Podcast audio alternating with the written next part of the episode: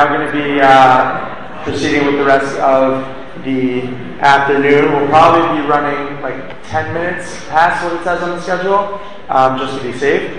Um, we, I would now like to call up Rivka to introduce the next speakers.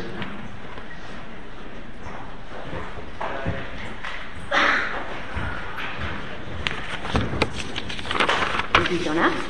Right. Hi, everyone. My name is Rivka Shapiro, and I am the co-vice president of the Medical Ethics Society. I feel so privileged to introduce our next two guests, who will be participating in a panel discussion on genetic testing and counseling. For our first panel member, I'd like to welcome back Dr. Neil Feldman, who you all, I'm assuming, heard Ayulan so beautifully introduce earlier. Um, he will be contributing his halakhic perspective to this conversation. Our second panelist is genetic counselor Esty Rose. Esty started out in science and health while studying biology at Stern College for Women, where she was a member of the original Medical Ethics Society board and where she graduated from in 2007. She then rose in genetic counseling from Mount Sinai's Icahn School of Medicine. Esty began her impressive 14-year career at Einstein Montefiore Medical Center, where she specialized in reproductive and cancer genetics and also helped found its program for Jewish genetic health, which focuses on providing affordable and accessible genetic testing and education to Jewish communities. Esty currently works for JScreen, a nonprofit telehealth organization which, in partnership with Emory University, provides education and low-cost genetic screening to people all over the country. Esty is known to be passionate about STEM education for women and for promoting genetic testing and counseling for the Jewish community. On behalf of the Medical Ethics Society, we are so thrilled to have both of you here to discuss these interesting cases in the Jewish community.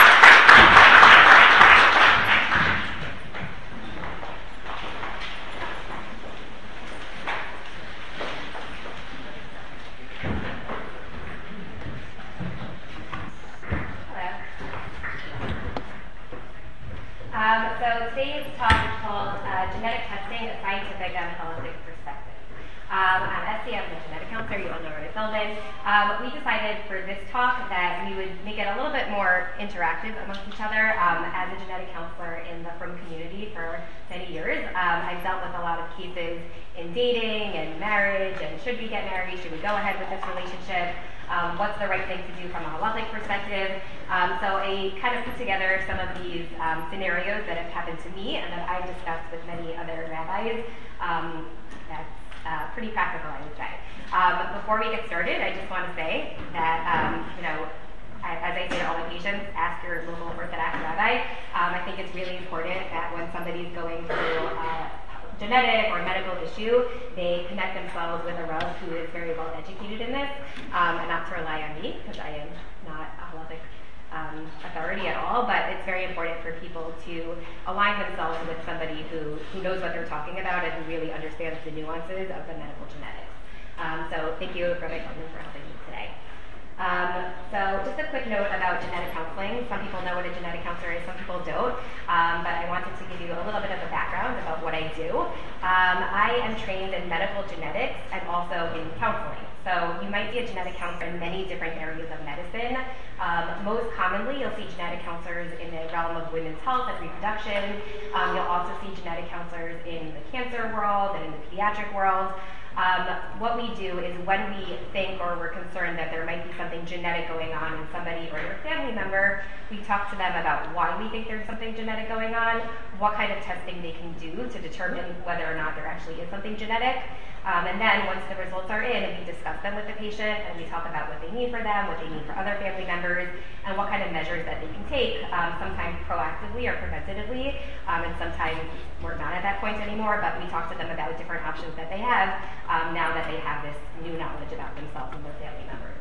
Um, um, so I'm a genetic counselor for JScreen. I hope that everybody here has heard of JScreen before. Um, we provide uh, two different tests at JScreen. We do a carrier testing uh, panel where we screen for over 200 different conditions that are common in people with all different Jewish backgrounds. Um, this uh, testing panel that we have is appropriate for anybody who's starting their family or adding to their family. Uh, we're actually coming to Stern tomorrow to do a screening event where we'll be screening 152 Stern students, which is really exciting. Um, it's our biggest event of the year, um, and we'll be coming to YU in March for another event. Um, our other test that we offer is our cancer gen test, where we screen for over 60 different cancer predisposition genes like BRCA um, and many other uh, genes that could cause a genetic predisposition to cancer. Um. Um, our process is very simple. Everything is done through telehealth, so anybody in the country can come through JScreen for either of our two tests. All they need to do is go to our website and register for their spit kit. We'll send it to them in the mail. They spit into the tube, send it back to the lab, and then a genetic counselor, such as myself, will review the results with the patient um, and kind of talk through the next steps. Um, and we also have their personal healthcare provider involved in the process from the beginning to the end. So when there's um, you know a case that needs special attention, we're also in touch with the, the person's personal healthcare provider to kind of deal with what the results will mean and next steps that they should take. So um, I feel very lucky that I get to work with JScreen and I get to uh, serve our community. But I, I, see a lot of things also. So let's talk about the first scenario.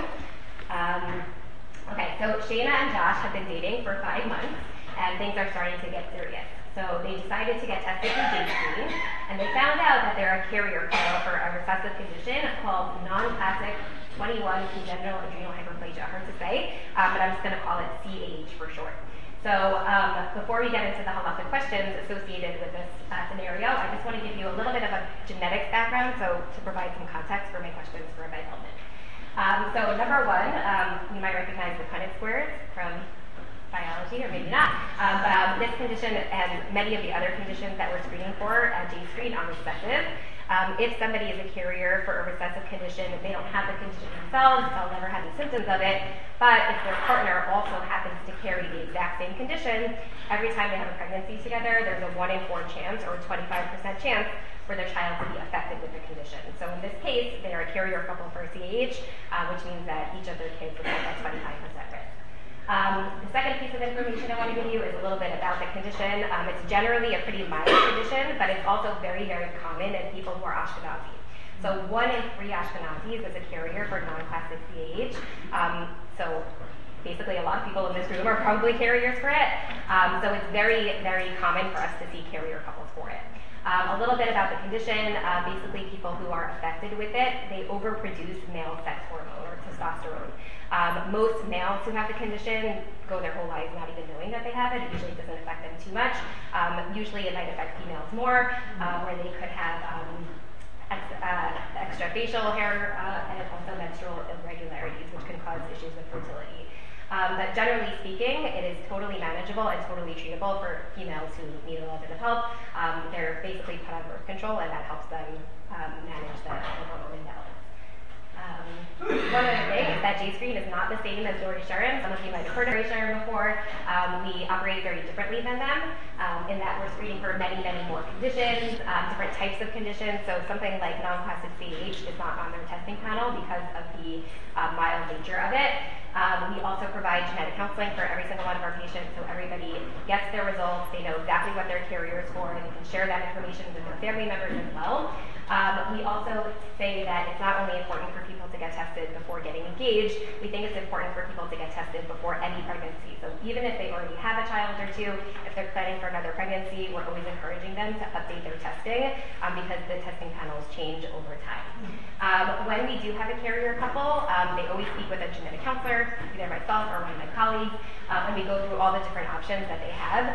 Um, it doesn't matter what the condition is, how mild or how severe it is, we always give them the exact same options, which are listed here. Um, some people will decide not to continue the relationship, some people might decide not to have children at all, um, some might decide not to have biological children, they might adopt. Um, some might decide to use assisted reproductive technologies like IVF, where they, I don't know, if we discussed this earlier today yet. Oh, okay. Um, where uh, they create an embryo outside of the body and they can do genetic testing on the embryo to see whether or not it's affected with the condition. Um, if they see that it is not affected with the condition, they will use those embryos and hopefully it will lead to a healthy pregnancy that's not affected with the condition. Um, but if embryo is affected with the condition, they would discard it with the lab, in the lab and it would never turn into, uh, into a fetus. Um, in other cases, some people might decide to just take the chance and they can decide maybe possibly to test the baby during the pregnancy to see whether or not it's affected. Um, if it's not affected, great, they don't have to worry about it again for that pregnancy. Um, but if it is affected, that they would have the option to continue the pregnancy with that knowledge and you know, prepare for having a child who might be affected. Um, and in other cases, they might decide to, uh, to terminate the pregnancy. Um, and Oh, and also uh, some people might decide to use an egg or a sperm donor. Um, and as I mentioned earlier, ask your local Orthodox rabbi about all those options because um, there are definitely uh, places in halacha that will allow for some of these options, um, and there's also times where it's not accessible. So I hope that was a good context, um, and now I'll ask some questions. So for this particular case, where it is a very mild condition, um, how would you counsel this couple to? Okay, so these are issues that have many different dimensions to them. And earlier today we talked about abortion, which of course is a tremendously high stake and complete, complex issue. But there we come from a multiplicity of sources and have to try to work through that. On this topic, we're kind of coming from the opposite direction, where the sources really don't tell us all that much, and there is a great degree of subjectivity or variability in some of the answers that you'll get. So therefore, I'm really not sure how valuable whatever I have to say is, but because for whatever reason I'm standing here, so I'll try to give a little bit of a perspective.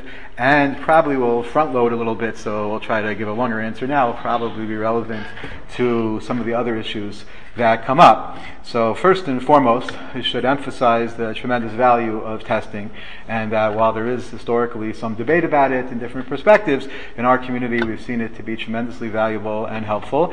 And uh, Moshe Feinstein already addressed this in a tshuva, that the notion that one might think that you're better off not knowing, and that Shomer Psoim Hashem, that there is a certain protection to those who are proceeding innocently without knowing, it doesn't really apply here. That here, when you have the ability to know and to work with that information, and this is something that we've been blessed with to greater and greater degrees, so then we should take advantage of that and learn as much as we can for all kinds of reasons, because it could impact in numerous ways, as we'll hear and as we have heard, and forewarned is to a certain extent forearmed, and that there is a tremendous amount of benefit that can come from that knowledge. Now, the question is, having first granted that, so then what about the next step in terms of what do you do with that information? So here I would apply, not to the previous point, but apply to the next point, that there is a fascinating discussion in the Talmud of Mar Masachas Brachos on Yud, which seems to go back to that time, but actually still has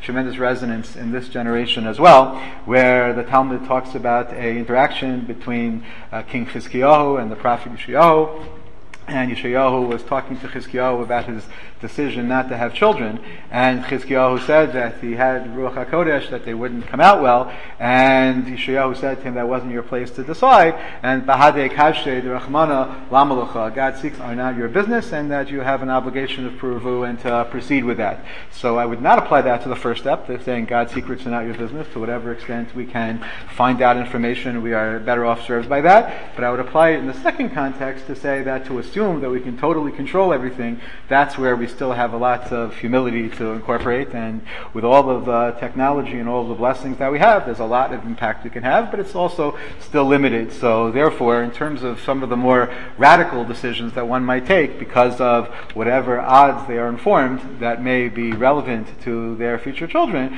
I would be very cautious about radical steps. And certainly talking about pregnancy termination, as we discussed earlier, that's among the most radical of steps. And and deciding not to have children at all, as that's a tremendously radical step. And all of that, I would be very cautious about taking those kind of steps, assuming that we have the ability to fully control what happens because of the knowledge that we have. So to, uh, the steps that are more manageable, and many of them, as you discussed, some of those are more realistic and don't necessarily impose on one's decision to have children overall or on one's decision to get married overall. So those are all those decisions we should factor in very significantly. And here in this case, the, what you described, as you described it as a very manageable situation, so I would imagine that that probably shouldn't really have any impact at all as far as one proceeding, and there should be a certain degree of humility that with all the knowledge that we have, still we can't actually predict how things are going to turn out, and that there's blessings in all kinds of different situations, and uh, proceed with that knowledge. And in terms of I'm going ahead with the question I haven't asked yet, but I guess because it's a little bit uh, easier to discuss it as one. So here's the question about proceeding with the dating, proceeding with the relationship. So there also, it's not a small thing to decide, okay, I'm not going to marry this person because of whatever statistical odds are present. And of course, the question too, Tay-Sachs, so there's a very big range between the case that's described and Tay-Sachs, which is a horrific tragedy that brings with it tremendous misery. And that was really how genetic testing for relationships really started. And so there, so if the only way of preventing that was to not start the relationship in the first place, so in that situation, that may have been indicated. But every step that you move farther away from that, where the situation is less serious or the relationship is already in progress, so that's also something to weigh very heavily and to recognize that people aren't interchangeable. So just the assumption that, okay, if you're not going to have a perfect odds of this relationship, so then move on to the next one where you will have perfect odds. So first of all, you're not going to have perfect odds in any relationship.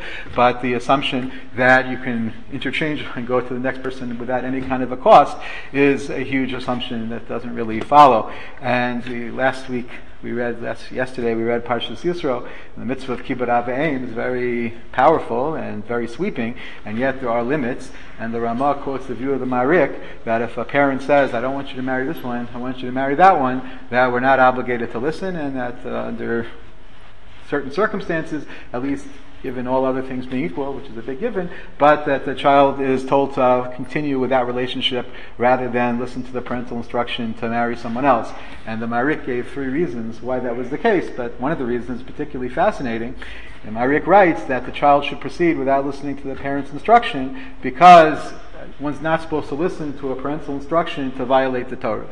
So one could ask, but it's not violating the Torah. There's a mitzvah to get married, but the parent wasn't saying don't get married at all. The parent was saying don't marry this one, marry that one. So why is that violating the Torah? So what emerges from that tshuva is that a part of the mitzvah to get married is to marry the person who you want to marry and who you feel is compatible and who you feel is the right one. And just switching to someone else is not going to be the same fulfillment.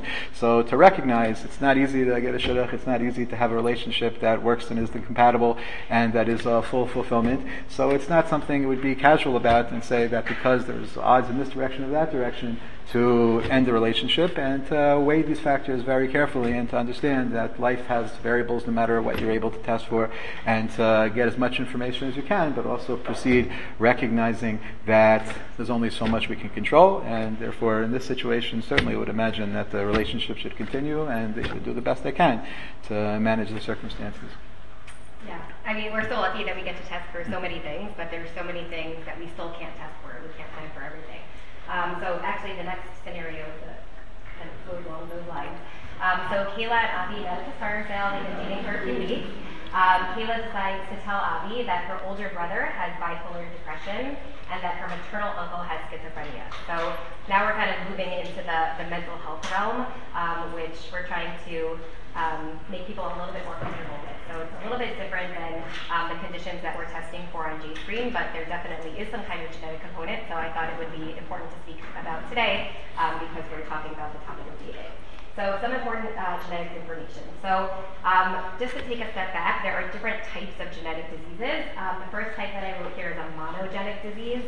Um, those are conditions that happen when there's a mutation in one gene. So like the Tay-Sachs gene or the cystic fibrosis gene very easy to test for monogenic diseases because you just look at that gene and see does this person have the mutation or not. Uh, and we're testing at JScreen for monogenic diseases. Um, another type of condition that we have are environmental conditions, which are caused by non-genetic factors. So a viral infection, um, a birth complication, you know, things like that that have nothing to do with one's genes. And then multifactorial conditions is kind of like a combination of those two. Um, they're caused by a combination of genetic factors, could be one gene, could be an interaction between different genes, and also environmental factors. Um, so a really good example of a multifactorial condition be, would be diabetes. Um, you might be aware that diabetes like runs in families, so you might see a couple of people in a family who have diabetes, probably because they have some kind of genetic predisposition. Some people uh, in the family might develop diabetes, some people may not, because they also have other things that added to their genes um, could cause its onset. So for you know how, how, they eat or what their lifestyle is. So a multifactorial condition, very hard to test for. You can't really do a genetic test because it's not one gene. It's a combination of different factors that cause it. Um, mental health uh, conditions are multifactorial conditions, just like diabetes. So um, we can't calculate what the risk is. It's not as easy as one in four, like it is for CAH or Tay-Sachs. Um, all we can say is that it runs in families. Um, so my question for Rabbi Feldman is um, a little bit about, you know, disclosure with, with these kind of conditions and these kind of situations. Um, is the girl obligated to tell the guy about her family history? Um, when do you think would be a, a, good time to tell him about it? What should he do? Like, how, what kind of decisions should be made based on this information? So this question also is highly, highly complex and based on many different competing factors, and there's a lot of subjectivity here as well. But just to try to address the points together, so yes, I think she should tell. Uh, the question of when to tell is a little bit more complicated. I think she should tell not necessarily because it's a make or break kind of issue, but because it's always worthwhile having an open disclosure kind of relationship. Would not go so far as to say that a third party has the obligation to tell, but it's always going to be a benefit from being open with each other, and that also prevents the possibility of resentment later, which may not necessarily have been well founded in the first place, but can tend to fester and to develop, especially when there's a feeling that there was something that was concealed. But a big part of telling and disclosing is the context and the timing of that, which is huge.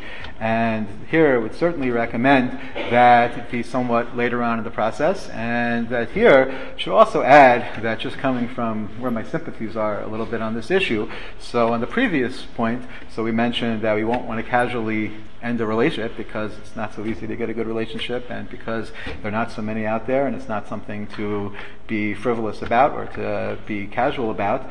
But here it's even more so because in the previous case, so we're saying, okay, maybe this couple aren't for each other, but maybe they'll meet somebody else. And even that we said we don't want to be too quick to decide. But here what you'd be essentially saying is that this wonderful Kayla should not marry anybody, which is not really a position we want to take. And it's not a position that we should take. It's a position that the husband, the potential husband should be aware of what he's getting into, but he should at first be able to have a context of seeing how wonderful she is and seeing her in the whole picture. So when it comes to the general question of disclosure in shidduchim, so it's crucially important that there be disclosure of certain issues for a lot of reasons, but timing is very significant because it radically changes the whole picture.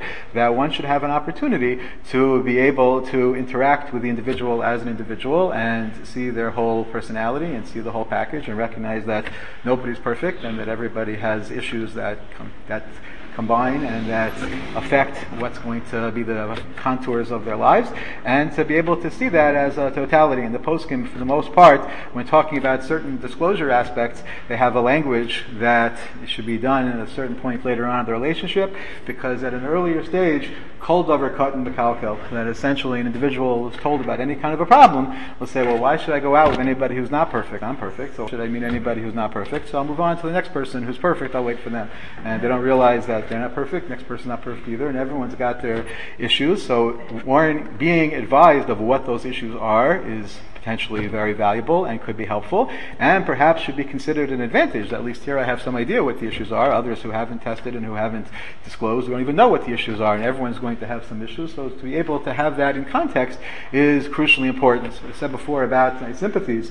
So when it comes to so we know that we try to put ourselves in the shoes of the other person and do we would want what we would want to happen if it was happening to us. But here, there are really four considerations. There are four parties to think about because each each party here, the boy and the girl, but also for each one, they benefit both from being told and not told, so to speak, because on the one hand, they benefit from having all the information, but they also benefit from waiting until the information can be taken in a context, because there are so many relationships where people are very happily married, and they're so grateful that they didn't find out certain things too soon, because if they had been told before they had a chance to really know the person, so then they would have said, no, I'm perfect, I don't want to meet anybody who's not perfect, and they would never have gotten to meet this individual with all of their pluses and minuses, and they would have lost out on a tremendous relationship. So the timing and the context is crucially important, and hopefully she'll be able to have an opportunity to tell him when he's already had a sense of how wonderful she is and everything else that she brings to the table, and he'll recognize, okay, so here are the challenges, and this is something to factor in and to understand, okay, how this is a part of a larger picture, and there are things I don't know, and there are things I don't know about other people, and who knows what it's going to be like, but I'll be able to factor this in. I would add that, it's probably relevant to the next question also, so again, we're trying to front load everything to be a little bit more efficient. But I was on a panel many many years ago with Rabbi Eckstein, who founded Dor Yesharim, and he made this tremendous contribution in essentially wiping out Tay-Sachs and starting the testing for that, but he was also very hesitant towards other types of testing, and he had very negative attitudes towards other types of testing. And I think it was actually BRCA, which the next one he was talking about, but he was uh, against that for various reasons, which I don't think we necessarily subscribe to, as we'll talk about a little bit more. But one of the points he made, he said it gives you a false sense of security because it's only going to address the odds of this particular gene creating a problem, and you'll get the impression that, okay, therefore you're totally clear of all other issues, and you won't know that you have a whatever percentage chance of getting the same disease because of other reasons. So it gives you a false sense of security. So I think maybe we could combine the two, and we could be protesting, but also recognize that there's still a false sense of security that comes from not testing positive for things, and uh, we should recognize that, okay, nobody is secure. There's always variables we're not going to know about, so there's a benefit to knowing about what some of the potential problems are and to be able to prepare for that and to account for that as best as possible. So hopefully he'll be able to proceed with that knowledge and they'll have a wonderful relationship.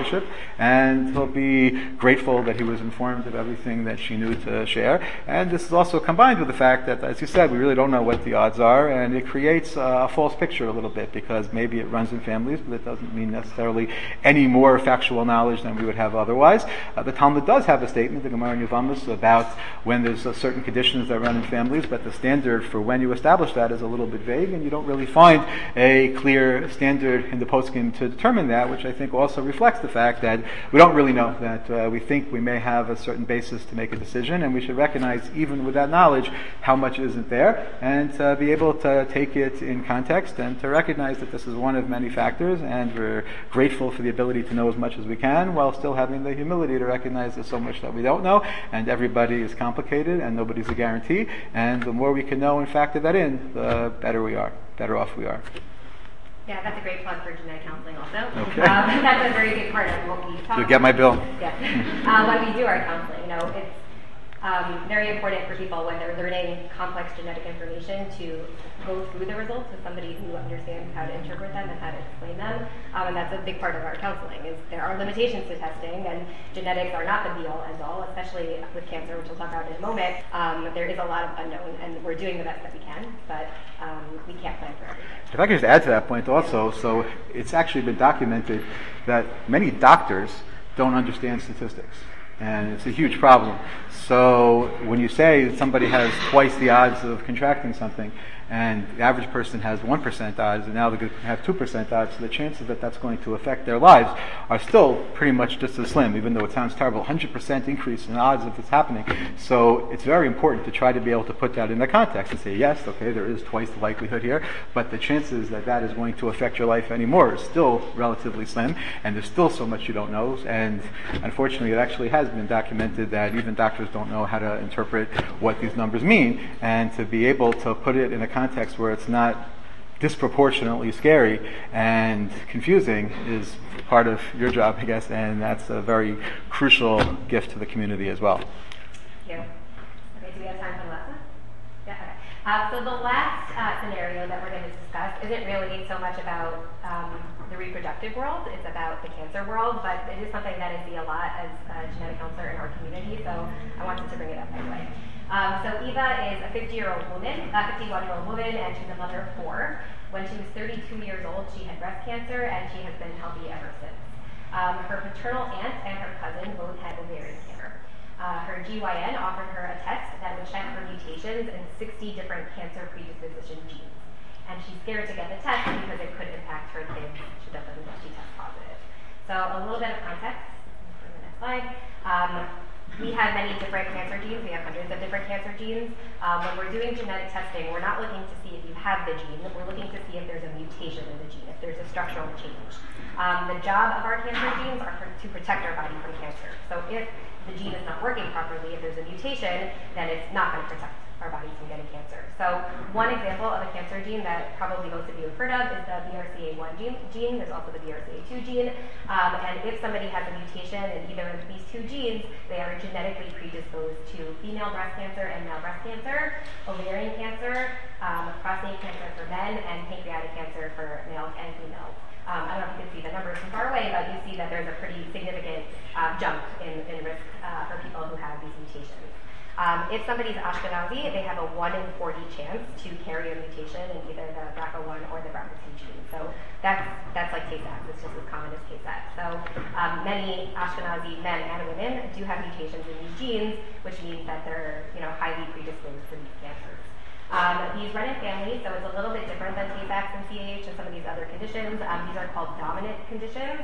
Um, so if somebody has mutation, they themselves have the increased risk for cancer, and each of their children and their other first degree relatives, like their parents and their siblings, have a 50% chance to have the mutation as well. Um, so for Eva, if she tests positive, that means each of her four kids have a 50% chance to have it, uh, regardless of if they're a son or a daughter, it's a 50% chance. Um, there are options for carriers, so when we see that people do have mutations, the genetic counselor will speak to them about their options. Depending on which cancer gene we're talking about, it's always going to be a different conversation. Um, but in many uh, of the genes we talk about, um, we might talk about doing enhanced or more frequent screenings for these cancers, so like doing uh, extra mammograms or breast MRIs or ultrasounds, um, maybe colonoscopies if we're talking about colon cancer genes. Um, in some situations, we do recommend that people do risk-reducing surgeries. So for a BRCA carrier uh, who's a female, we do recommend that they remove their ovaries to reduce the chances of getting ovarian cancer once they're done having their kids. Um, if they already have a cancer diagnosis, there are certain treatments that might be more appropriate for them if we know that they have a mutation.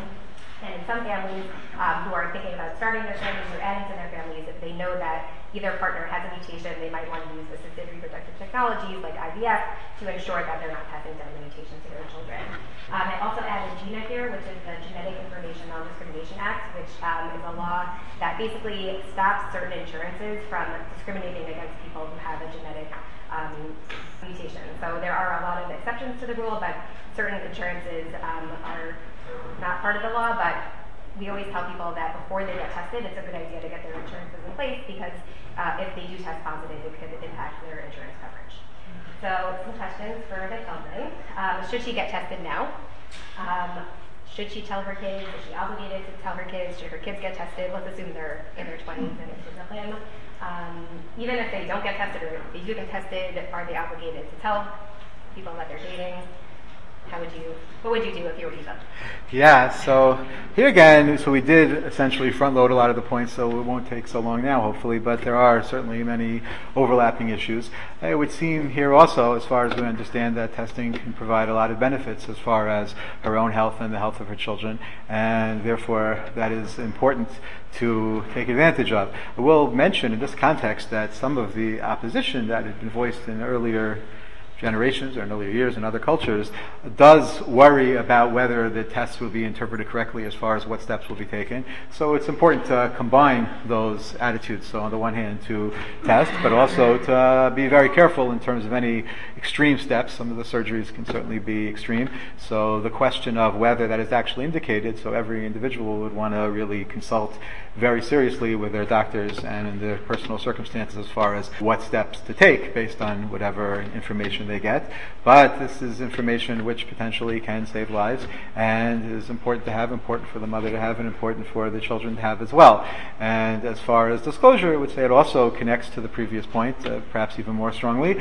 Uh, some have suggested that there's been a, a shift in attitudes about disclosure on this point because it used to be people asked about it more, and now they don't ask about it so much. So it's a little bit of an indication in the question of how much people are concerned about this, and maybe that's a good thing. Maybe people are understanding that again, it's a combination of a lot of different things, and it's not necessarily something that they're even going to factor in to begin with. So that theoretically could impact the obligation for disclosure. One of the things we find in Hilchos Lashon Hara, the way the Chafetz Chaim describes it, is that when somebody could ask about something and doesn't, so then that also affects the need for disclosure. So here, if this is something which is common enough that people are testing for this, and if the potential spouse isn't asking about it, so then that may influence just how much there is an obligation to disclose or not. But again, as we noted before, so being open and disclosing when possible at the right stage, preferably when there is an opportunity to see everything in context, is probably advisable. And the more knowledge, the better overall, as long as it's possible to contextualize it. And again, just to kind of rephrase what was said before. So when one does close this, so the potential spouse should understand that, okay, so everyone I might marry has a certain percentage of risk. And in this case, I'm aware of it. In other cases, I wouldn't be aware of it. And to be able to see that in context and hopefully again just to proceed with whatever will be able to benefit the safety of everyone, their family, and everyone that comes from that relationship. Yeah, so I, I've seen that it's better to disclose than not to disclose, um, just in general for relationships. And um, I've seen some pretty, very sad stories where Yeah. people did it. So um, thank you for Thank you. your help on this. Um, if anybody ever has any questions regarding genetics, um, you're always welcome to reach out to me. Um, the Medical Ethics Society people can give you my email address. Um, if anybody here is interested in getting tested themselves uh, for our CancerGEN test or for our ReproGEN test, um, except for white students, of course, a little separate. Um, if they want to gift it to their kids or their grandkids, um, you're welcome to use the coupon code JScreen50 on our website, and that will reduce the cost of your test by $50.